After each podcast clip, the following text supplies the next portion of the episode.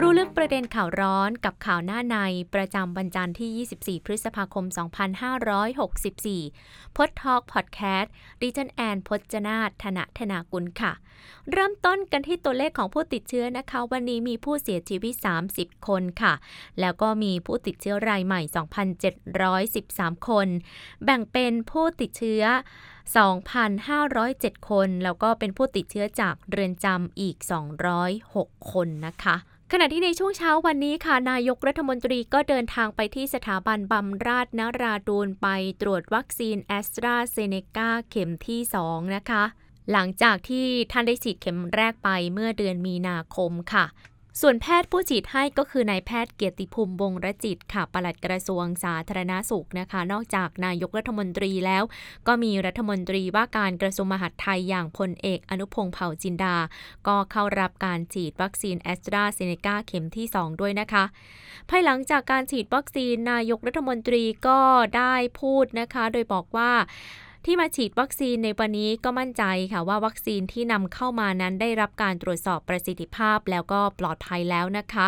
แล้วก็เป็นวัคซีนที่เหมาะสมกับการใช้ในประเทศ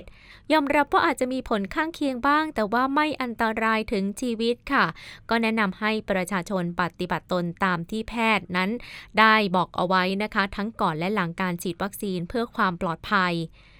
นายกรัฐมนตรีได้พูดถึงเรื่องของแผนการกระจายวัคซีนค่ะ จะมีการปรับให้สอดคล้องกับการระบาดยืนยันว่า รัฐบาลจะกระจายให้อย่างทั่วถึงด้วยนะคะ ทางนี้นายกก็พูดถึงเรื่องของสายพันธุ์อินเดีย และแอฟริกาใต้ค่ะว่ารัฐบาลก็ไม่นิ่งนอนใจ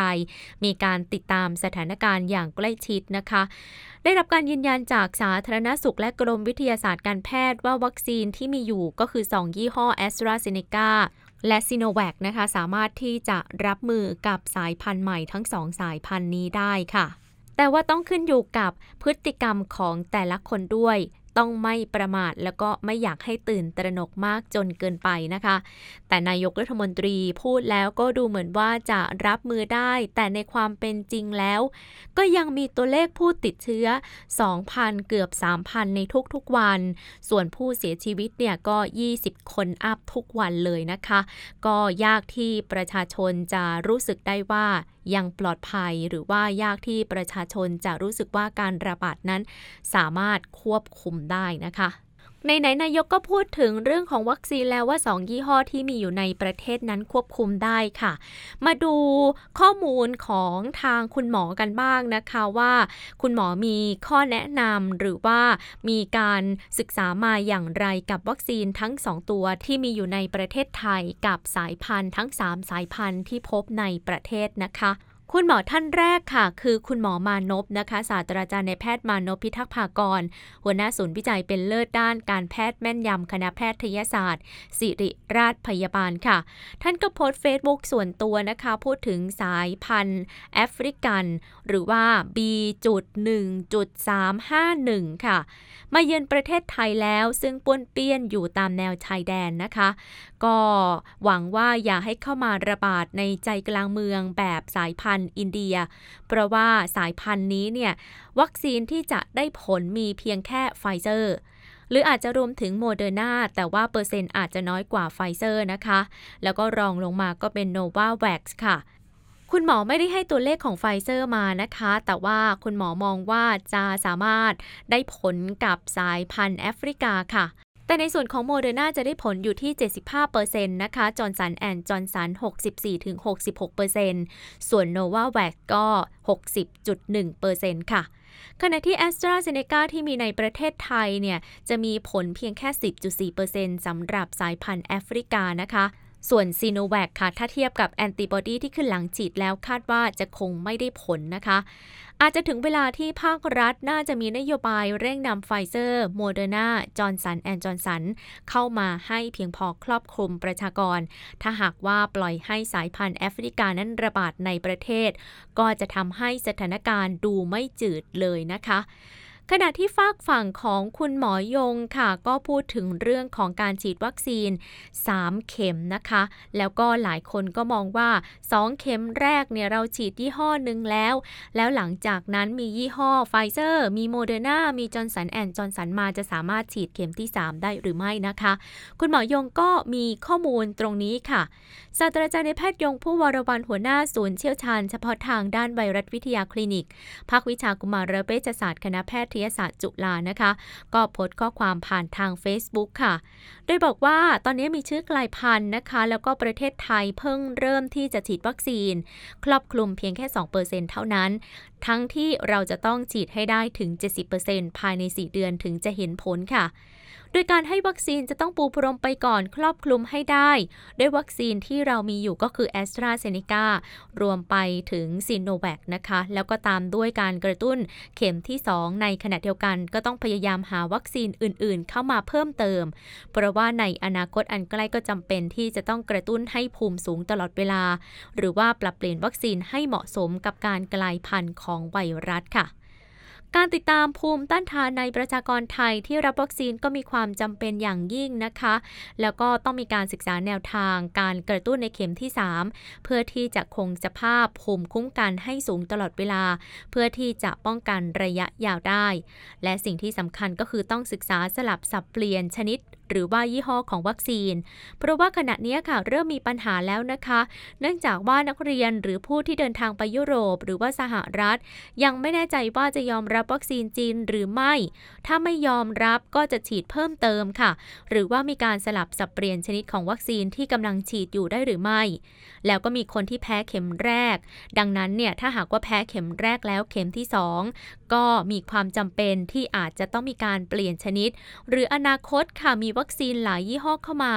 ก็ต้องการกระตุ้นให้คนที่ได้รับวัคซีนครบแล้ว จะสามารถทำได้อย่างไรนะคะ ซึ่งทั้งหมดทั้งมวลนี้จะต้องรีบศึกษาเพื่อที่จะนำมาใช้ในประเทศของเราค่ะ นอกจากนี้นะคะ คุณหมอยงก็ยังได้พูดถึงเรื่องของการเตรียมตัวที่จะฉีดวัคซีนด้วยนะคะ ว่าเราควรที่จะจะมีการเตรียมตัวเตรียมใจอะไรอย่างไงบ้างนะคะ เพราะว่ามีหลายคนก็ถามเข้ามาค่ะว่า การที่เราจะไปฉีดวัคซีนดื่มกาแฟได้หรือเปล่านะคะ จะต้องดื่มน้ำเยอะๆ อย่างที่เขาบอกกันหรือไม่ ส่วนยารักษาโรคอะไรต่างๆเนี่ยยังทานได้เหมือนเดิมไหม คุณหมอยงก็โพสต์ Facebook ตอบเลยนะคะ ชี้แจงว่า อันดับแรกผู้ที่ไม่ควรฉีดวัคซีนก็คือผู้ที่เกิดอาการแพ้วัคซีนอย่างรุนแรงถึงอาการช็อก แต่ว่าวัคซีนนี้เป็นวัคซีนใหม่ค่ะ ถ้าให้เข็มแรกแล้วคงไม่มีใครรู้ ก็เลยทำให้ทุกคนไม่อยู่ในข้อนี้นะคะแต่สำหรับคนที่ไปฉีดวัคซีนเข็มแรกแล้ว และมีอาการแพ้อย่างรุนแรง แน่นอนว่า เข็มที่ 2 ก็จะไม่ได้ฉีดไปโดยปริยายนะคะสำหรับผู้ที่มีอาการแพ้ยา แพ้อาหารต่างๆ คุณหมอบอกว่าไม่ได้มีส่วนเกี่ยวข้องนะคะ เพราะว่าวัคซีนนี้ไม่มียาปฏิชีวนะค่ะ แล้วก็ไม่มีส่วนผสมของไข่ ดังนั้นผู้แพ้ยาแพ้อาหารหรือว่าภูมิแพ้ต่างๆ ไม่มีข้อห้าม แต่ถ้าหากว่าเคยมีประวัติแพ้อย่างรุนแรงค่ะ หลังการฉีดก็ต้องเฝ้าดูอาการอาจจะนานกว่าคนธรรมดาสักหน่อยนะคะ ปกติเฝ้าดูอาการประมาณครึ่งชั่วโมง แต่อาจจะนานกว่านั้นค่ะ สำหรับผู้ที่ป่วยมีไข้ หรือว่านอนรักษาตัวอยู่ที่โรงพยาบาลก็ควรที่จะเลื่อนการฉีดวัคซีนไปก่อนนะคะ หลังจากที่มารักษาตัวเสร็จแล้ว แล้วก็ร่างกายแข็งแรงดีแล้วก็สามารถเข้ารับการฉีดวัคซีนได้ ส่วนผู้ที่มีโรคประจำตัวดูแลรักษาอยู่ในภาวะคงที่กินยาเป็นประจำสามารถให้วัคซีนได้ค่ะ เบาหวานความดันก็สามารถฉีดวัคซีนได้ถ้าหากว่าดูแลให้อยู่ในเกณฑ์ที่ปกติตลอดเวลานะคะ ยกเว้นว่าความดันไม่สามารถควบคุมได้ หรือว่าเบาหวานนั้นยังมีค่าน้ำตาลที่สูงมาก ๆ ก็จะต้องมีการเลื่อนไปก่อนค่ะ ส่วนโรคประจำตัวอย่างโรคพันธุกรรมต่างๆ ทารัสซีเมียก็ไม่ได้เป็นข้อห้าม ถ้าหากว่าทานยาประจำก็ยังคงรับประทานยานั้นเหมือนปกติไม่จำเป็นต้องงดยาก่อนการฉีดยานะคะ แต่ถ้าหากว่าใครกินยากดภูมิต้านทานไม่ได้ห้าม แต่ว่าเจ้ายากดภูมินั้นอาจจะทำให้ตัวภูมิต้านทานแอนติบอดีจากวัคซีนนั้นขึ้นได้ไม่ดีนักค่ะ ถ้าหากว่าหยุดยานั้นควรที่จะปรึกษาแพทย์ก่อนนะคะ เพราะว่าบางครั้งถ้าาหยุดยาที่เราทานเป็นประจำ แล้วทำให้โรคกำเริบก็ไม่ควรที่จะหยุดค่ะแม้ว่าจะทานยากดภูมิทำให้แอนติบอดีจากวัคซีนต่ำ แต่ก็ยังดีกว่าไม่ฉีดเลยนะคะ เพราะว่าเราสามารถไปฉีดแอนติบอดีโควิด -19 จากวัคซีนเพิ่มทีหลังได้ แล้ววัคซีนที่ฉีดทุกตัวเป็นเชื้อตาย หรือว่าแบ่งตัวไม่ได้อยู่แล้วนะคะ ผู้ป่วย HIV ก็สามารถฉีดได้ค่ะเว้นแต่ว่ามีอาการนะคะ ถ้าหากว่าทุกอย่างดีขึ้นแล้วก็รีบเข้ารับการฉีดวัคซีน อีกคำถามหนึ่งค่ะ ผู้ที่กินยาละลายริ่มเลือด ก็กินได้ต่อไปค่ะ แต่หลังการฉีดวัคซีนจะต้องกดรอยฉีดนาน 5-10 นาที เพื่อป้องกันเลือดออกง่ายนะคะคำถามยอดฮิตค่ะก่อนฉีดต้องหยุดกินกาแฟหรือเปล่านะคะ คุณหมอบอกว่า กินไปได้ปกติถ้าหากว่าเป็นคนที่ดื่มกาแฟเป็นประจำทุกวันอยู่แล้วนะคะ แต่ถ้าหากว่าใครไม่ค่อยดื่มกาแฟหรือว่านานๆที ในวันที่ไปฉีดวัคซีนก็งดไปเลยนะคะ เพราะว่าจะทำให้หัวใจเต้นเร็ว แล้วก็การบีบเส้นเลือดความดันก็จะสูงขึ้นด้วยค่ะ สำหรับใครที่เป็นไมเกรน แล้วก็ทานยาบีบเส้นเลือดนะคะ ถ้าเป็นไปได้ก็ควรหยุดค่ะ แต่ว่าถ้าวันที่ไปฉีดวัคซีนวันนั้นเนี่ยปวดหัว แล้วต้องทานยาก็เลื่อนการฉีดวัคซีนไปก่อนนะคะ ส่วนอีกเรื่องหนึ่งที่หลายคนก็ได้ยินมามากเลยก็คือ การดื่มน้ำเยอะๆค่ะ คุณหมอบอกว่า สิ่งที่สำคัญคือต้องทำให้ร่างกายไม่ขาดน้ำแต่ไม่ได้หมายความว่าเราจะต้องดื่มน้ำให้มากกว่าปกติขนาดนั้นนะคะปกติดื่มน้ำมากขนาดไหนก็ดื่มให้มากประมาณนั้นนะคะ คือคุณหมออยากให้สบายใจกับการฉีดวัคซีนไม่ต้องไปกังวลอะไรมาก เพราะว่าการฉีดวัคซีนโควิด -19 ก็เหมือนกันกับการฉีดวัคซีนไข้หวัดใหญ่ค่ะ เตรียมร่างกายให้พร้อมนะคะ แล้วก็ไม่ต้องตื่นเต้น เพราะว่าเจอหลายคนเนี่ยเข้าไปฉีดวัคซีน ปรากฏว่าตื่นเต้นมากความดันก็สูงนะคะ แล้วก็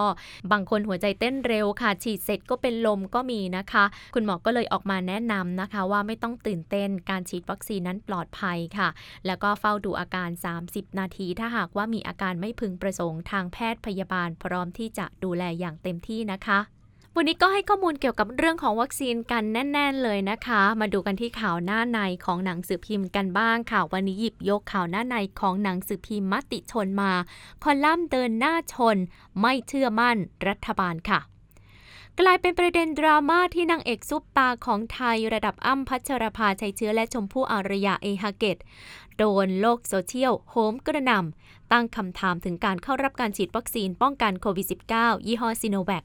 โดยเฉพาะในรายของชมพู่อารยาที่ออกมาร่ายยาวรีวิวการฉีดวัคซีนยี่ห้อซิโนแวคผ่านไอจีส่วนตัว ถึงการตัดสินใจเข้ารับการฉีดวัคซีน การให้ข้อมูลเกี่ยวกับเทคโนโลยีการผลิตและประสิทธิภาพของวัคซีนซิโนแวคจนถูกมองว่าเป็นการ PR ให้กับรัฐบาลหรือไม่ นอกจากอั้มและชมพู่ยังมีคนในวงการบันเทิงอีกหลายคนที่ออกมาช่วยการรณรงค์ฉีดวัคซีน สร้างความเชื่อมั่นแก่ประชาชนที่ยังห่วงผลข้างเคียงจากการฉีด ไม่ว่าจะเป็นเบิร์ตธงชัยแมคอินไตย์ นักร้องซุปเปอร์สตาร์ตลอดกาลนิรุตติ์ศิริจรรยา สุดาชื่นบานและนพพลโกมารชุนที่ปล่อยวลีเด็ดเชื่อหมอไม่เชื่อหมา การออกมาของคนเหล่าบันเทิงอาจจะเป็นการรณรงค์ส่วนตัว หรืออาจได้รับคำเชื้อเชิญจากภาครัฐ ถือเป็นกลยุทธ์ที่ได้ผล เพราะกลายเป็นกระแสสร้างการตื่นตัวฉีดวัคซีนในกลุ่มประชาชน ทำให้การฉีดวัคซีนถูกพูดถึงมากที่สุดตอนนี้ ที่บิ๊กตู่พลเอกประยุทธ์จันทร์โอชานายกรัฐมนตรี ออกมาประกาศให้การฉีดวัคซีนโควิด -19 เป็นบาระแห่งชาติ เมื่อวันที่ 11 พฤษภาคมที่ผ่านมา พร้อมเชิญชวนประชาชนเข้ารับการฉีดวัคซีนให้มากที่สุด เพื่อเร่งสร้างภูมิคุ้มกันหมู่ เมื่อกระแสความต้องการฉีดวัคซีนเพิ่มมากขึ้นปัญหาหนึ่งที่พบคือความล่าช้าในการฉีดวัคซีนของประชาชนในหลายกลุ่ม หลายคนจองผ่านระบบหมอพร้อม แต่ได้รับการฉีดที่ช้ากว่าคนที่จอง คิดผ่านช่องทางอื่นๆ ทั้งที่การเปิดจุดฉีดนอกโรงพยาบาล การเปิดสารพัดแอปพลิเคชันลงทะเบียนของหลายหน่วยงาน จนสร้างความสับสนให้แก่ประชาชนในการลงทะเบียน เพราะหลายคนยังคิดว่ามีการลงทะเบียนแค่ช่องทางหมอพร้อมเท่านั้น ไม่ทราบว่ามีช่องทางอื่น สอดคล้องกันกับศาสตราจารย์นายแพทย์ธีระวัฒน์เหมะจุฑาผู้อำนวยการศูนย์วิทยาศาสตร์สุขภาพโรคอุบัติใหม่คณะแพทยศาสตร์ จุฬาลงกรณ์มหาวิทยาลัย ที่ออกมาสะท้อนปัญหาการลงทะเบียนฉีดวัคซีนโควิด -19 ว่า รัฐบาลหน่วยงานด้านสาธารณสุขและท้องถิ่น ได้สร้างแอปพลิเคชัน หรือระบบลงทะเบียนขึ้นมาหลายระบบ สร้างความสับสนให้กับประชาชน ขั้นตอนต่างๆ ก็เกิดความวุ่นวาย บางกรณีได้เดินทางไปฉีดกลับไม่ได้ฉีด หรืออยู่ๆตัดสินใจจะยกเลิกการฉีดวัคซีนแบบ Walk-in รัฐบาลควรจะทำระบบขึ้นมาเพียงระบบเดียว เพื่อให้ประชาชนเตรียมตัวได้อย่างถูกต้อง สิ่งเหล่านี้รัฐบาลต้องสร้างความเข้าใจให้แก่ประชาชนในภาพรวม ว่ามีช่องทางไหนบ้างในการเข้ารับการฉีดวัคซีน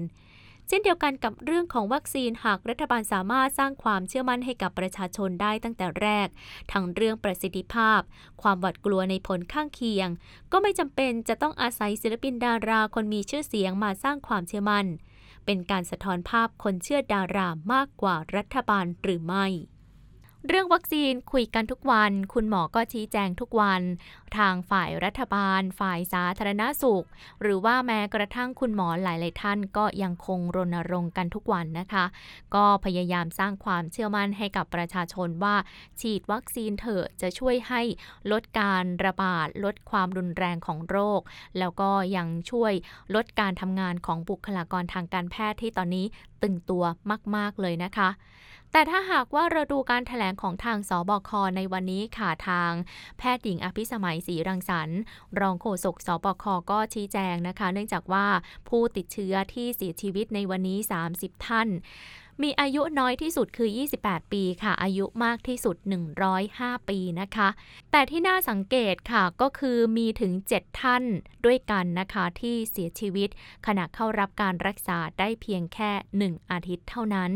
ส่วนสาเหตุที่เสียชีวิตเร็วค่ะ เนื่องจากว่าทราบว่าติดเชื้อโควิด -19 ช้าก็เลยเข้าสู่กระบวนการการรักษาที่ช้านะคะ อย่างที่ทราบกันดีอยู่แล้วว่า โรคโควิด -19 นั้นอาการบางทีก็จะมีความคล้ายคลึงกับไข้หวัดใหญ่ หรือว่าเป็นหวัด เพราะฉะนั้นเนี่ยบางทีเราอาจจะไม่ทราบนะคะว่าตัวเรานั้นติดเชื้อโควิด -19 หรือบางครั้งอาจจะไม่รู้ตัวว่าเดินทางไปยังพื้นที่เสี่ยง อย่างตัวแอนเองเนี่ยเวลาไปไหนมาไหนนะคะ ถ้าหากว่าวันหนึ่งเกิดรู้สึกเจ็บคอขึ้นมา ก็จะเริ่มกังวลแล้วว่า เอ๊ะ เราติดเชื้อแล้วหรือยัง แต่ก็คาดเดาว่าคงจะไม่ เพราะว่าคนรอบข้าง ก็ไม่มีใครเป็นกลุ่มเสี่ยงนะคะ แล้วก็